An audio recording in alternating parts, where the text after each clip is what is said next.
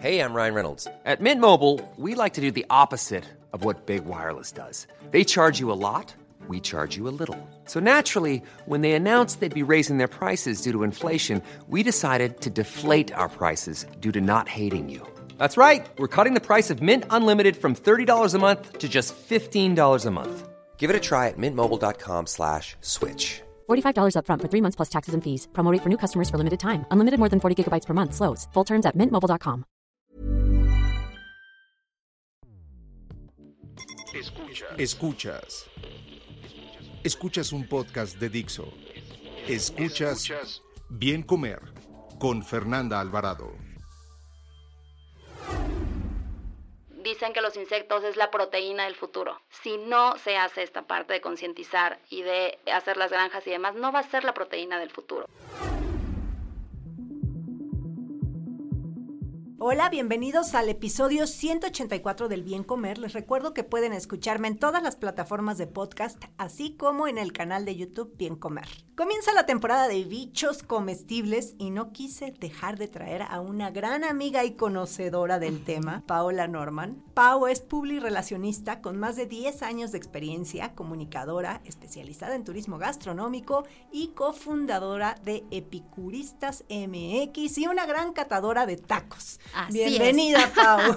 Muchas gracias. Qué bueno estar aquí otra vez. Te extrañaba mucho y aparte no nos había tocado Presencial. cabina desde hace un rato. Muchas, muchas gracias. No, gracias a ti.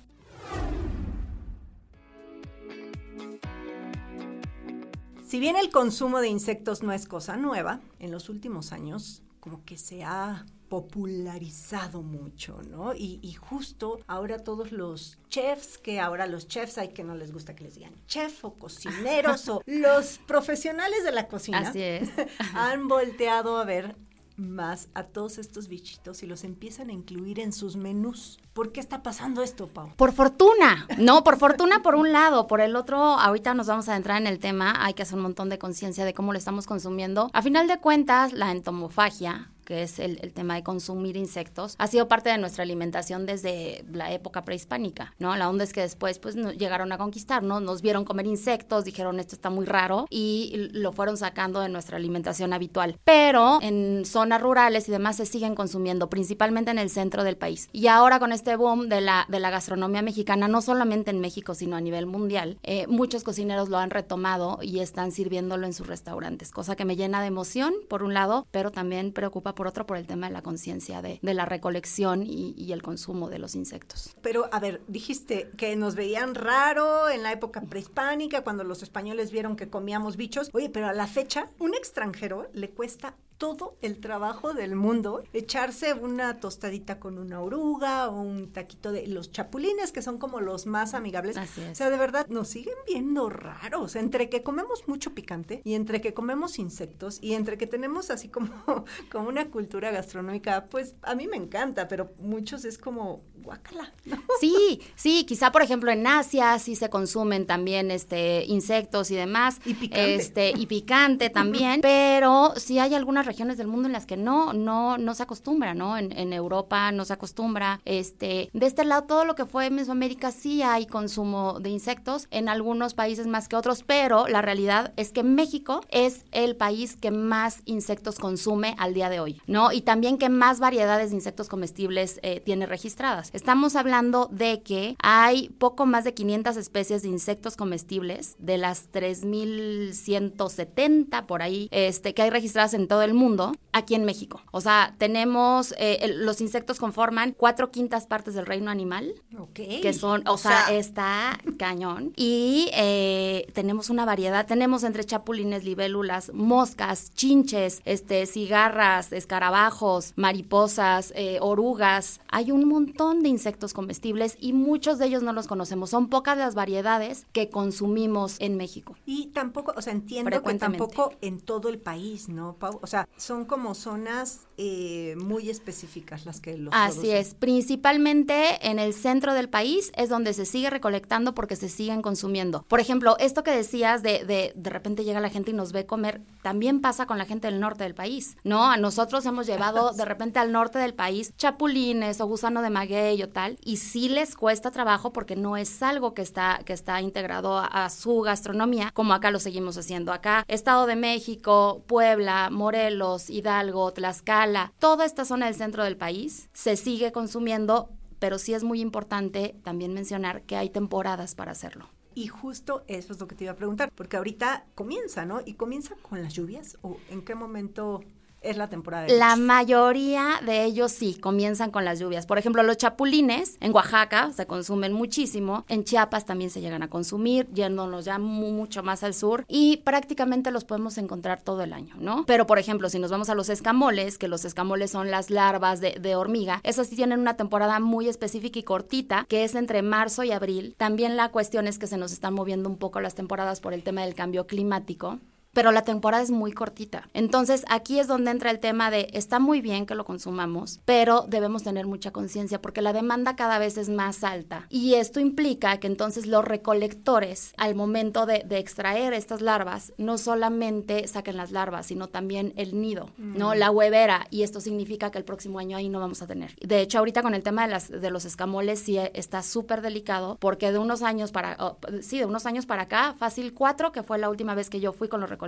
A este momento, la recolección ha bajado muchísimo porque no hay más, ¿no? Y también por otro lado hay gente que no se dedicaba a esto y que por ahí ve una fuente de trabajo y entonces en esta temporada se dedica a recolectar sin tener el conocimiento de cómo hacerlo. Porque además, bueno, sobre todo con los escamoles, tengo entendido que es la recolección es muy particular.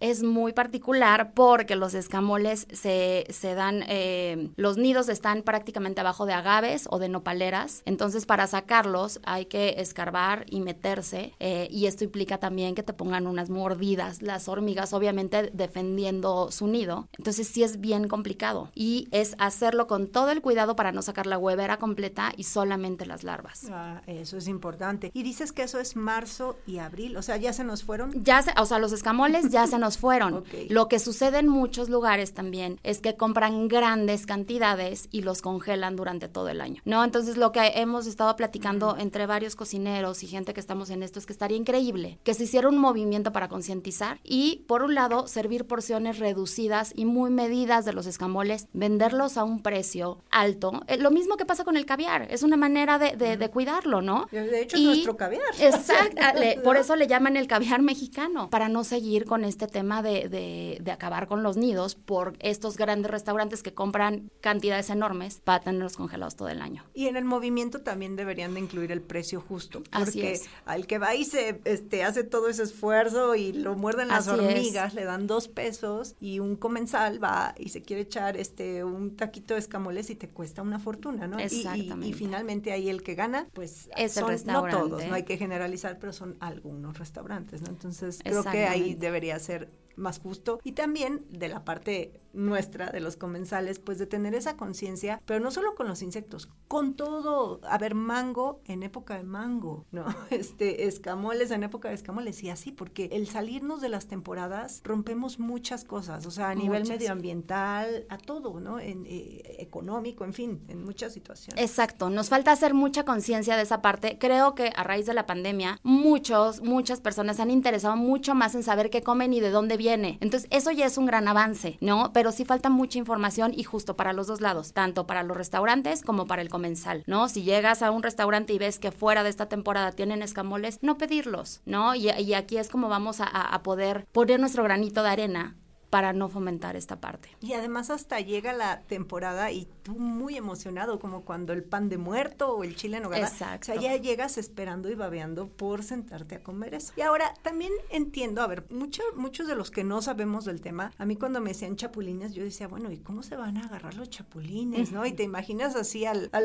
al que anda casi casi cual cazador, ¿no? Atrás del chapulín brincando para cazarlo. Y, y no, o sea, me enteré que hay granjas de insectos. Ya hay granjas de insectos, que eso lo ideal es que tuviéramos de todos, pero todavía no hay de todos. Los que más hay son de chapulines, justamente. Este, el tema de la recolección son con redes y demás, que no es complicado. Yo me acuerdo que yo en la escuela lo hacía de chiquita. No para comérmelos todavía, pero era agarrar la bolsa, irme a meter a una milpa que había cerca y simplemente con pasar la bolsa llenabas la, eh, llenabas la bolsa de chapulines, ¿no? Ahora que hay estas granjas, está padrísimo por lo que platicamos en algún momento. Dicen que los insectos es la proteína del futuro. Si no se hace esta parte de concientizar y de hacer las granjas y demás, no va a ser la proteína del futuro. No, no sucede con los chinicuiles, que son los gusanos rojos de maguey, o con el gusano blanco, o con las cuetlas. Los chinicuiles y los gusanos blancos de maguey es también lo que más consumimos junto con los chila eh, chilaquiles. ¿Qué tal? ¡Te ganó el hambre! con los chapulines. este... O sea, a ver, los que más consumimos. Yo creo que los que más consumimos son chapulines, gusano rojo de maguey, que es el, chinicuil, el gusano blanco, los escamoles, y de ahí nos podemos ir y hay otros más, ¿no? Por ejemplo, el cocopache, que se consume mucho en Puebla, Hidalgo, Tlaxcala, Morelos, Estado de México, y también la temporada es como por abril y mayo, sí consideramos que es como en la época cuando empiezan las lluvias, ¿no? los cocopaches son como unos escarabajos, es la, es la chinche del mezquite, que son, sí son grandes y son muy ricos, pero también son temporadas cortas. Estos la gente de repente le da más cosa comerlos porque visualmente visualmente sí son mucho menos sencillos. También están las hormigas chicatanas, que estas también las consumimos mucho. Em, ¿Qué más hay? Eh, las cuetlas. Las cuetlas, que son las orugas que me encantan. Ese fue el último que probé. de los poblanos yo me comí Exacto.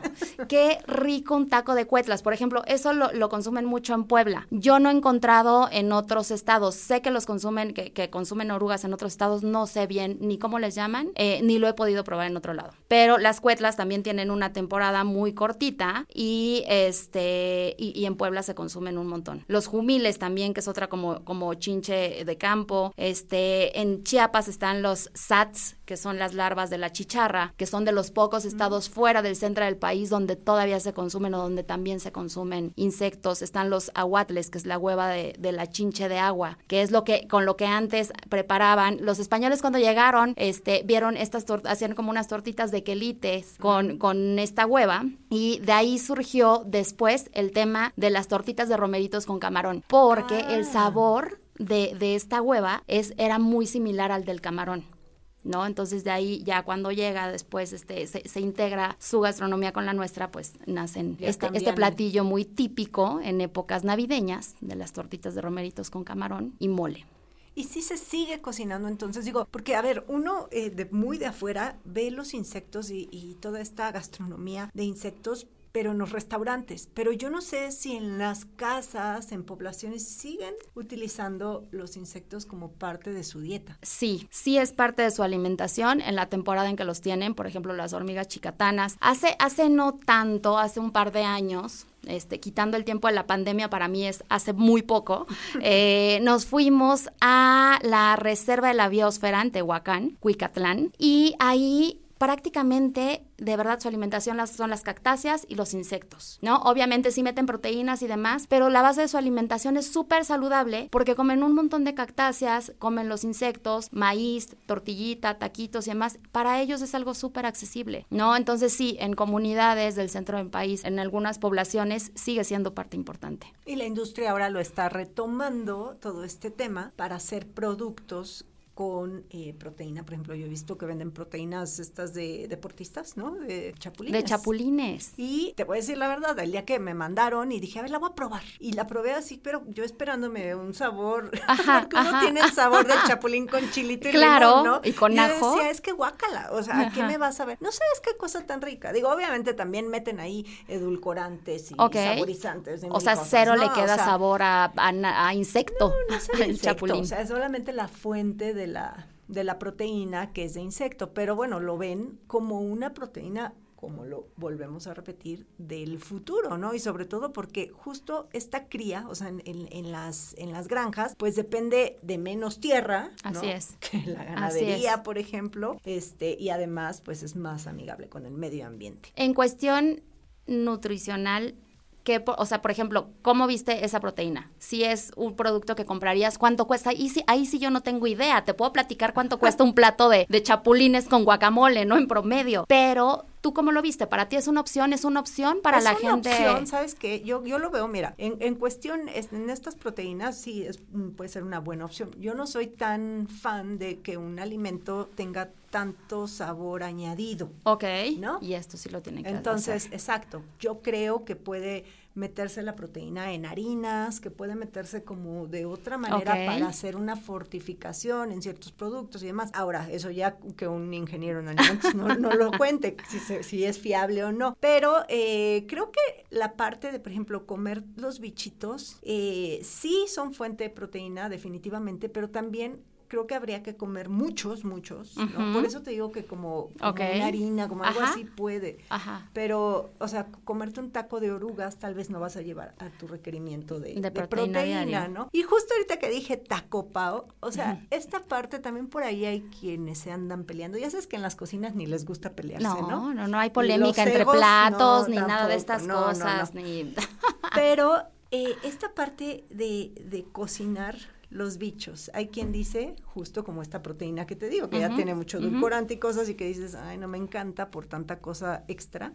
Los platos, cuando vas a comer a un restaurante, por ejemplo, los justo los escamoles, bueno, hay unos que hacen, le- les ponen mil cosas que ya te sabe a todo menos esca- a los escamoles. Así es. Entonces, ¿qué, qué, op- qué opinas de, de Pues esta mira. cocinada? ¿Cómo deben de cocinarse los bichos? Los escamoles, por ejemplo, son los que creo que los que menos sabor tienen, ¿no? De estos insectos que hemos platicado. Y sí, justamente lo que hacen la mayoría es que los cocinan con epazote, mantequillita, este, cebolla y, te los sirven en un taquito, ¿no? Pero por ejemplo, hace no mucho probé un sándwich, un grill, un grill sándwich, este, con escamoles, ¿no? Preparado por Paco Molina en Evoca en Tlaxcala. Entonces dices, ah, pues están saliendo de las creaciones que comúnmente este, conocemos, están eh, usando un, un, un sándwich que no es, eh, no es parte de nuestra, de nuestra cocina. Y está bien, pero a mí me sigue gustando más en taquito así, guisadito, este, como lo hacen seguro, bueno, normalmente. no sé, ¿sabía a escamoles? ¿o No, Porque no, el sándwich estaba delicioso. Claro, porque el queso, porque la mantequilla, porque tal, entonces los escamoles no. Yo sigo, yo os digo,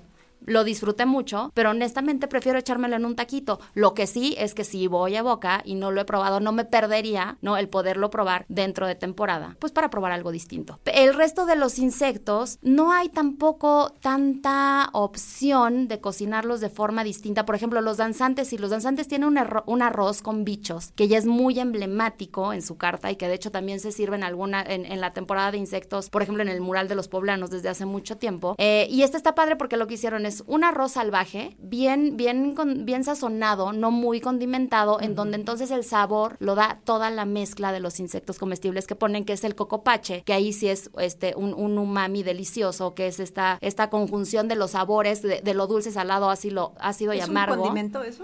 No, el umami es no, un... el, el- no, el umami sí sé, pero el coco... no, el cocopache es ¿Qué el que platicábamos, que Del- es, es una, es la chincha del mezquite. Sí, sí, sí. Entonces se alimenta las hojitas del mezquito, de la savia mezquite, y sabe Da delicioso. ese sabor umami. Ajá. El sabor del gusano de maguey también es muy particular, son herbales, este, igual el, el- tanto el blanco como el rojo tienen sabores muy particulares. Entonces, en este arroz a mí me encanta, porque si es la mezcla de los sabores, es prácticamente lo que, lo que está condimentando el, el plato, ¿no? Eh, fuera de eso, la verdad es que es complicado encontrar muchas variantes, ¿no? A lo mejor los chapulines, pues con sí, con el guacamole, este, las chicatanas ahora se usan mucho también en sales, por ejemplo, ¿no? Eh, lo que hacen es justo, un, es una forma de preservarlo, de tener durante todo el año, ¿no? Entonces puede ser un polvito de chicatanas o mezclado con sal, este, pues para, o para sazonar.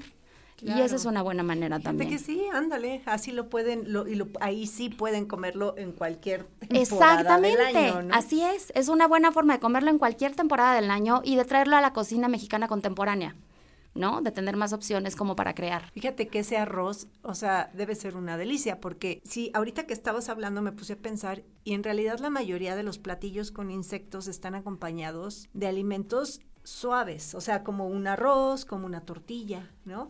Que no están, o sea, no, no vas a poner el grill sándwich, digo que Ajá. suena muy, rico un, un sándwich así, pero como sabores muy, muy suavecitos con el bicho para que puedas disfrutar Así es. el, el bichito, ¿no? Eso está buenísimo, entonces no se peleen en las cocinas. Exacto, no se peleen, no se peleen. Y aquí es eso. Creo que es de los pocos lugares, en porque también estamos muy acostumbrados a pides los gusanos rojos, te haces un taco de gusanos rojos, no pides los blancos, te haces el taco de blancos o las chicatanas aparte o tal. Pero esta mezcla tampoco hay que tenerle miedo, de verdad, a mí ese arroz me encanta. Sí. Me encanta, sí son sabores intensos y sí es un juego de texturas en la boca maravilloso, este, se me hace un gran plato. Yo creo que, que lo que sí falta un poco son más, más creaciones de estas. ¿No? Eh, Me da mucho gusto que en muchos lugares estén sirviendo cuando es con conciencia, pero sí creo que falta mucho más creaciones para traerlo a la cocina contemporánea ya de, otro, de otra forma. Y quizá también puede ser un acercamiento a todas las personas que siguen teniendo un repelo hacia ese tipo de alimentos. Entonces dices, bueno, a ver, comérmelo, eh, pues sí, el- con un guacamole, ¿no? Los chapulines, dices, a ver, porque te vas a ver más el guacamole en realidad. Así es. Pero puedes ir adentrándote este, por ahí, ¿no? Con la salecita de gusano en el mezcal, Sí, ¿no? Siempre hay maneras. exacto. Oye, Pau, ¿y todos son carísimos todos los bichos? Yo creo que no, no, no lo que deberían serlo. O sea, si pensamos de verdad en el tema de la recolección, que es durísima, la de las chicatanas también es durísima, la de los, fíjate, aquí por aquí traigo un dato del gusano de maguey, aquí está. Eh, lo que te platicaba, viven como en la, en la parte abajo de, los de los agaves o de las nopaleras y en temporada se encuentran de 3 a 5 gusanos por planta. No. Entonces, imagínate, o sea, por cada agave o por cada nopal- nopalera solo hay de 3 a 5. Entonces, yo creo que deberían, o sea, que su valor es más de, de- de- de lo que actualmente pagamos por ellos y, y que esto nos va a ayudar un montón si Sí, en y a algún veces momento eso lo no logramos. lo reconocemos. Así pero es. es. que en esa misma campaña también deberíamos de conocer los comensales de a pie de dónde viene el bicho que te estás comiendo. y Exacto. cuánto tiempo se tardaron en que llegara a tu mesa. No nada más Así cómo es. lo cocinaron, ¿no? Creo que, creo que Eso, es súper importante, súper importante porque de verdad vamos a disfrutar el plato de otra forma y lo vamos a valorar de otra forma. Y entonces cuando lo, vamos en la, lo veamos en la carta no vamos a decir es que está muy caro. ¿No? Sabes todo el trabajo que trae detrás ya. Entonces, yo estoy procurando platicar con la gente que conozco del medio, con cocineros y demás, para que quienes tienen insectos en, en su carta, uno, esta conciencia, ¿no? De, de no comprar en volúmenes enormes fuera de temporada o no congelar. Y la otra, hacer esta comunicación para sus comensales. Más allá de solo la descripción del plato, buscar la manera, ya sea mediante los meseros o, o materiales, no sé, un QR, lo que sea, de platicarle a la gente cómo, cómo es todo el trabajo que hay detrás para que ese plato esté en la mesa. Y eso, te lo juro, que te enamora. O sea, yo que no conozco de gastronomía, pero me gusta comer, te, te lo juro que cuando, o cuando escuchas alguna vez, eh, por trabajo también tuve que ir con las cocineras de, de Oaxaca a escucharles las historias. Entonces, cuando tú entiendes la historia de su platillo, te lo juro que cuando lo comes hasta te sabe distinto, porque sabes la raíz, sabes todo, o sea, sabes todo y si entendiéramos eso de los bichos, pues creo que eh, le agarraríamos más gusto y pagaríamos sin que nos doliera el codo. Y hablando de, de, de dónde comerlos, bueno, yo siempre te pregunto cuando vienes acá, ¿dónde comer bichos? Porque pues ahorita quizá la gente que nos escucha dice, ok, pero ¿dónde puedo encontrar bichos ricos? A ver, les hice una listita, que obviamente hay más lugares, ¿no? Pero les voy a dar los que procuro ir cada año y los que sé que no fallan, ¿no? Este, el mercado de San Juan es una muy buena opción. Ya ves que ¿En también bichos? vende Mira, en no insectos, sí, claro. O sea, ahí Mm. puedes encontrar hasta escorpiones, ¿no? Este, para comer y demás, es muy buena opción. Eh, Siempre en cuestiones de, de proteínas exóticas, es decir, carnes exóticas, pero no, no, proteínas exóticas que también. Sí, venado, que sí. Así bueno, ahí es. encuentras todo, pues bichos seguro también. Claro, el mercado de San Juan, este, y si hablamos de restaurantes en Ciudad de México, Nicos, Los Danzantes, Corazón de Maguey, eh, la Casa de los Tacos, que está también ahí en Coyoacán, que es de Alejandro Escalante, que él hizo un libro de entomofagia, de hecho, él está súper metido en el tema de los insectos comestibles. Eh, el Cardenal, Limosneros, y creo que esos son los que me vienen a la mente ahorita de Ciudad de México. Voy a, a pensar más y los voy a ir poniendo en mis redes sociales si, si me acuerdo de más lugares. Y fuera de la Ciudad de México, La Gruta en Teotihuacán, que aparte está increíble porque tiene más de 100 años, sí, no, sí, muchos más, sin, sin cerrar, sin, sí, desde que abrió y sin cerrar, ¿no? Sí, con servicio permanente. Debe haber muchos insectos Y en hay esa muchos zona. insectos, claro, es el centro del país, hay un montón, entonces, y hay mucha conciencia. La gruta tiene detrás un trabajo de investigación gastronómica maravilloso y de conciencia con los productores. Está Sotero en Pachuca Hidalgo, de, de Aquiles Chávez, eh, la Reserva de las Biosfera y en Tehuacán, que es un gran paseo de verdad, o sea, se- hay cabañitas y demás, se pueden quedar ahí y pueden comer maravilloso. Testal en el centro, ya dije el mural, ¿verdad? Y este, ah, perdón, el, mural, de los poblanos, Comal, que también está ahí enfrente de la catedral, y esos son los que me vienen ahorita a mi mente revuelta que últimamente anda fallando un poco. no, bueno, pero ya diste muchas opciones. Y Puebla, Puebla es una maravilla eh, para comer. Sí, caray. Es una maravilla. Pero ese que estás diciendo de, de, de, la gruta. Ajá. Se me antojó. la gruta está maravilloso. Sí, por y favor. es un paseo. Es un gran paseo y también tienen ahí la onda atrás de los huertos, la milpa, tal. Entonces se los pueden platicar, perfecto. O sea, la onda es decirle al mesero, oye, enséñenme lo que hacen atrás y platíquenme del maíz y lo van a hacer felices. Un dato, un dato.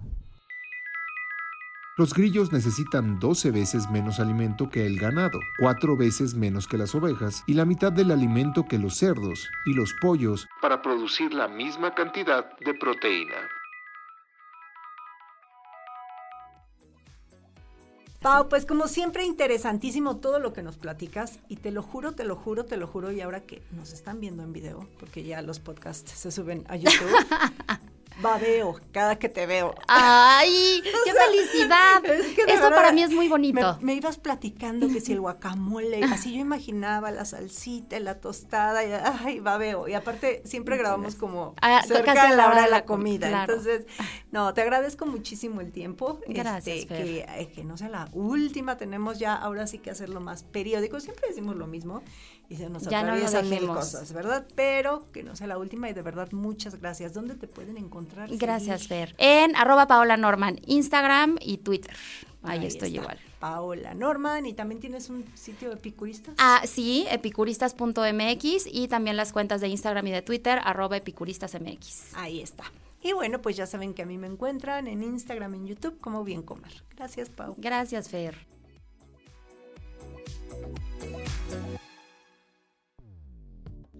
Dixo presentó Bien Comer con Fernanda Alvarado. La producción de este podcast corrió a cargo de Verónica Hernández. Coordinación de producción, Verónica Hernández. Dirección General, Dani Sadia. Las opiniones expresadas en este programa no pretenden sustituir en ningún caso la asesoría especializada de un profesional. Tanto las conductoras como Dixo quedan exentos de responsabilidad por la manera en que utilizan la información aquí proporcionada. Todas las opiniones son a título personal. Ever catch yourself eating the same flavorless dinner three days in a row? Dreaming of something better? Well, HelloFresh is your guilt-free dream come true, baby. It's me, Kiki Palmer. Let's wake up those taste buds with hot, juicy pecan crusted chicken or garlic butter shrimp scampi. Mm. Hello Fresh. Stop dreaming of all the delicious possibilities and dig in at HelloFresh.com. Let's get this dinner party started.